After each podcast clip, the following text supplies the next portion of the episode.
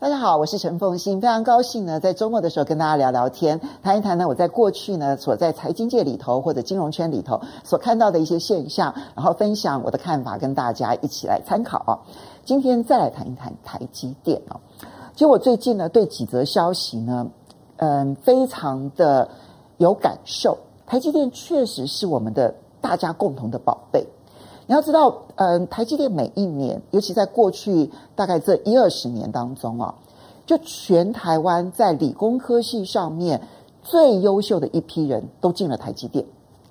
其实，呃，每一个国家地区都一样，就是在这个地方呢，最优秀的人去哪一个领域，这个领域一定会在全世界啊。这个发扬光大，变成数一数二的这个领域。那比如说，台湾很多很聪明的这一些，或者是学习能力特别强的这些高中生，他们的第一志愿可能是去当医生。所以呢，医科一直都是很多这些高中生的这些第一志愿啊。所以我们在医疗体系上面呢，讲真心话。它其实是非常领先的，在很多的手术的这一些进展呐、或者是很多的研究的一些新的这一些科研的这些进展，它都非常领先。生化是另外一块哦，我纯粹讲说医学上面治疗这件事情上面，台湾能力非常的强，因为我们有最优秀的一批人，然后在医学界。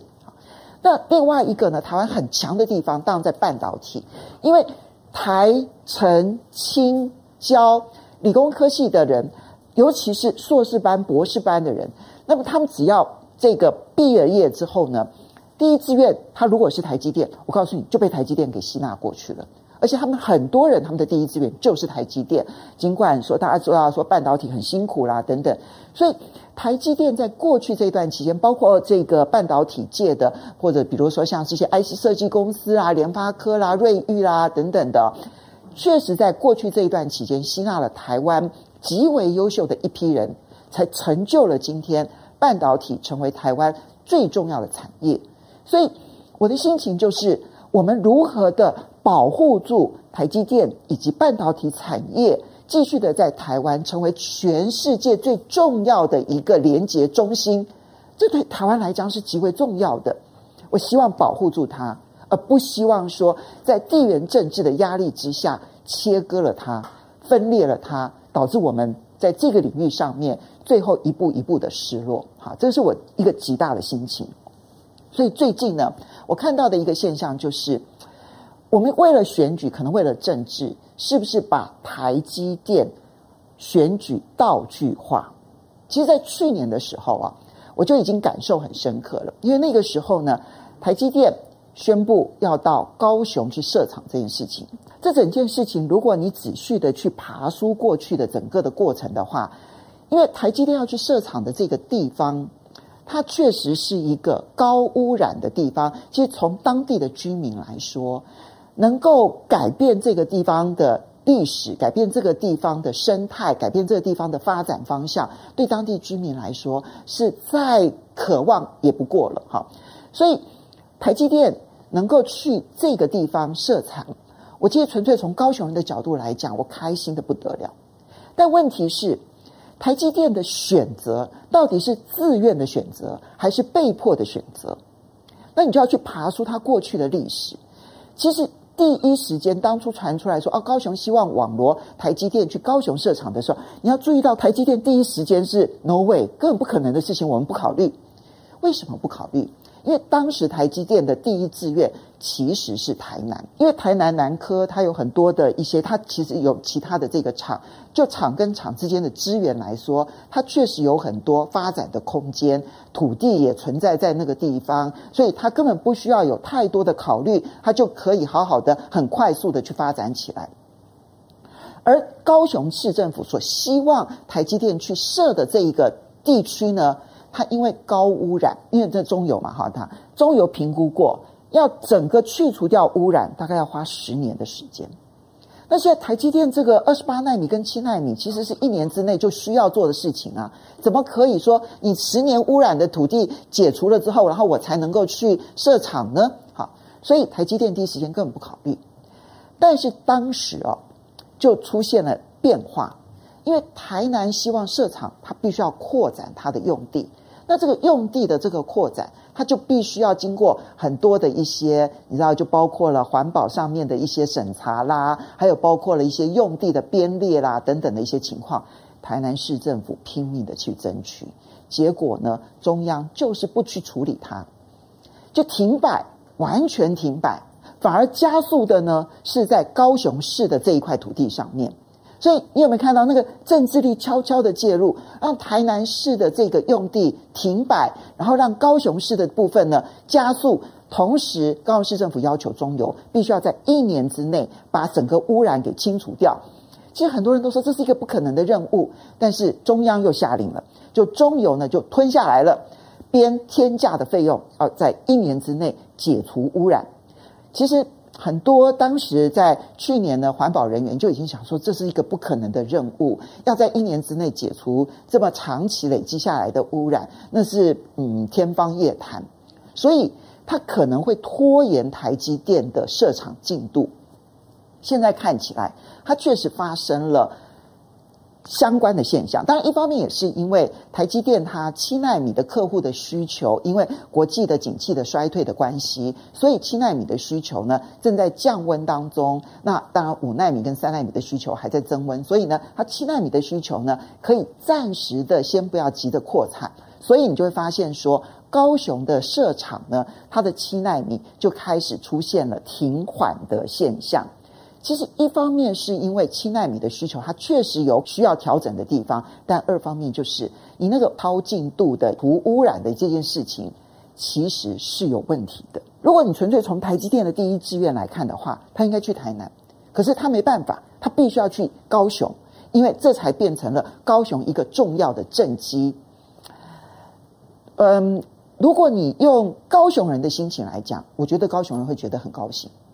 但是你如果用台南人的心情来看的话，那为什么呢？我们的条件比较好，为什么硬要逼他去高雄呢？但你如果从台积电的心情来看的话，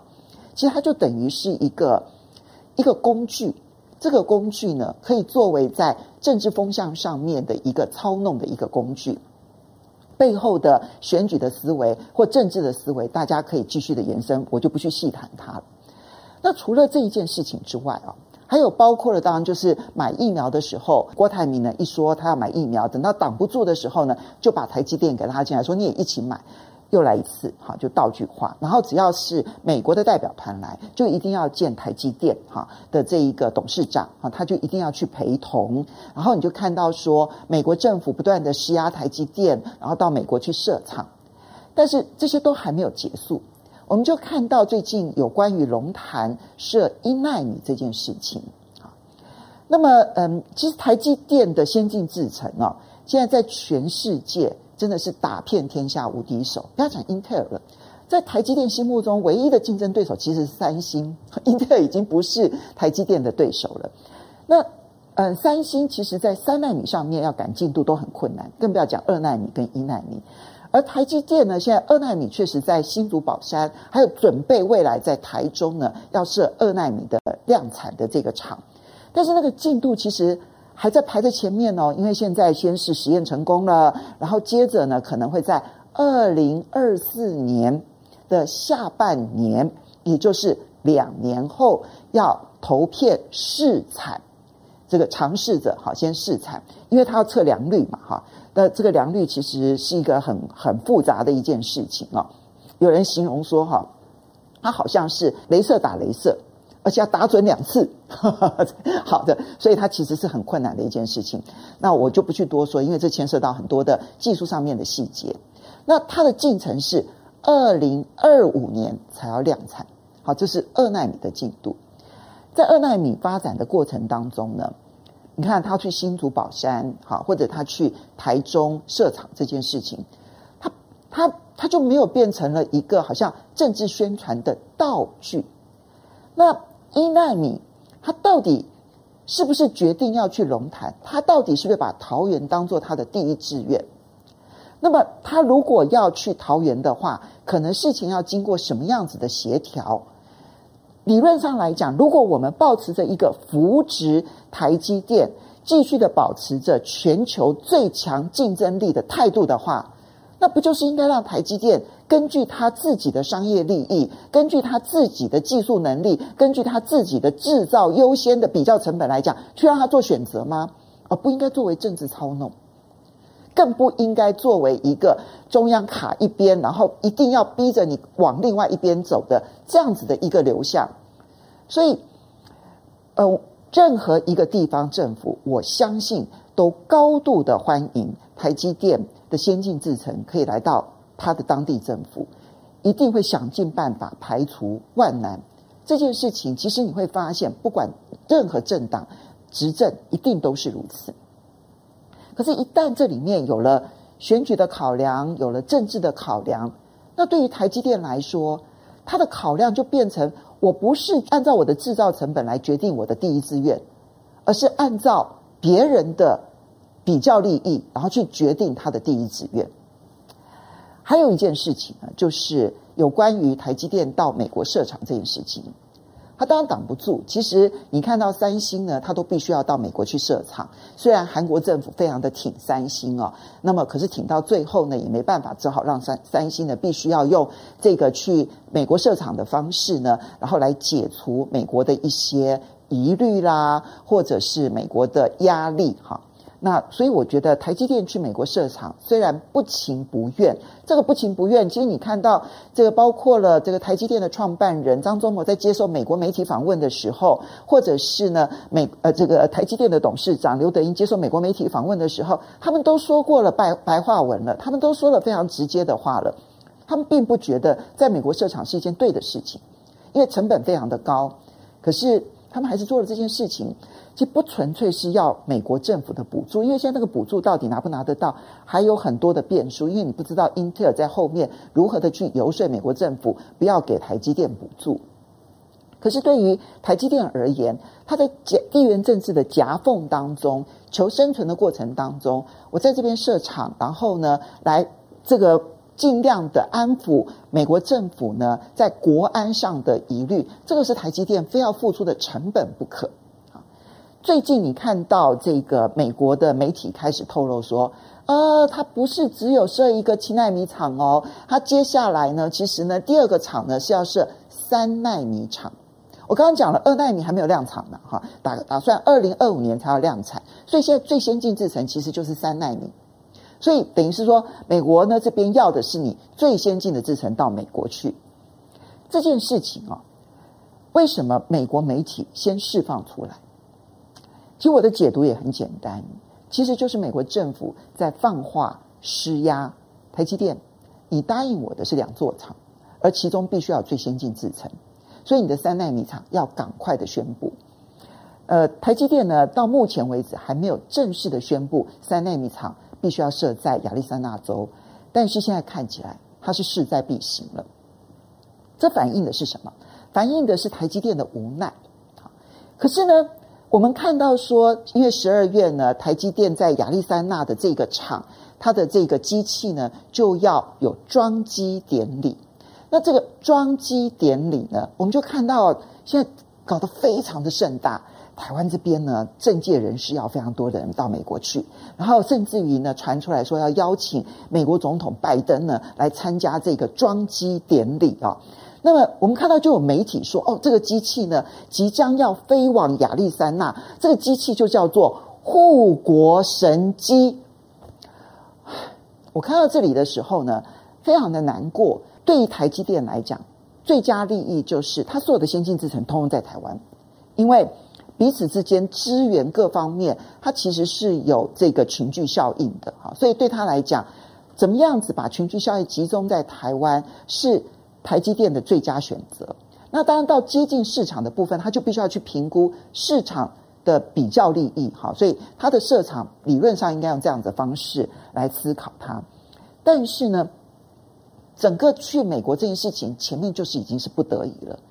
在不得已的情况之下，请问一下，这个机器怎么叫做护国神机呢？它它怎么护我们这个国家呢？因为我们很清楚的知道。现在美国也会说，那台湾也会说，如果两岸之间发生战争，那么这个时候台湾的半导体产业的停顿对于全世界损失有多大？所以美国要求台湾的半导体业到美国去设厂，目的就是在台湾如果发生战争的时候，他们的半导体不会有供应链的短缺的问题。所以你在那边设了厂之后，怎么还护台湾呢？这个逻辑本身是不是有点奇怪呢？我刚刚讲的这几件事情，你看林林总总的下来，我只是想提醒大家，半导体产业哦，它不是一个，它不是一个，就是好像凭空就可以跑出来的一个产业。这里面，台湾花了这三十年的时间，从一九九零年代一直到现在，事实上你可以更往前移到它一九七零年代一直到现在。从电子产业，然后到往上游的进口替代，然后开始决定要发展半导体产业，到我们有非常独特的一种产业的商业模式，叫做晶圆代工，然后借由这个晶圆代工，然后发展出一系列的 IC 设计跟 IC 测试啊等等的这一系列的这样的一个产业。其实台湾本来应该更进一步的往上游发展，就是用这个进口替代的概念，把设备啦、材料这个部分更健全起来。如果我们能够健全这一条龙的这一条生产链，对台湾来讲是最好的一件事情。那很可惜啦，就是当我们还没有发展出一整条的这个产业链的时候呢，它已经被全世界公认是一个最重要的产业，所以我们再也没办法默默的发展出这样的一个产业。所以这过去有我们的心血，有我们的努力，其实也有我们很重要的一个。这个机会啊，就是我们掌握住了这个机会。就全世界对于半导体呢，这个弃呃弃之如敝屣，然后觉得说太辛苦了，不愿意发展的过程当中，台湾经济业业发展出这样的产业，保护它都来不及了。我觉得拜托，可不可以不要把它当成选举道具？这是我很大的一个想法，跟大家来分享。非常谢谢大家，也很高兴周末的时候跟大家聊天。我们下个礼拜再见喽，拜拜。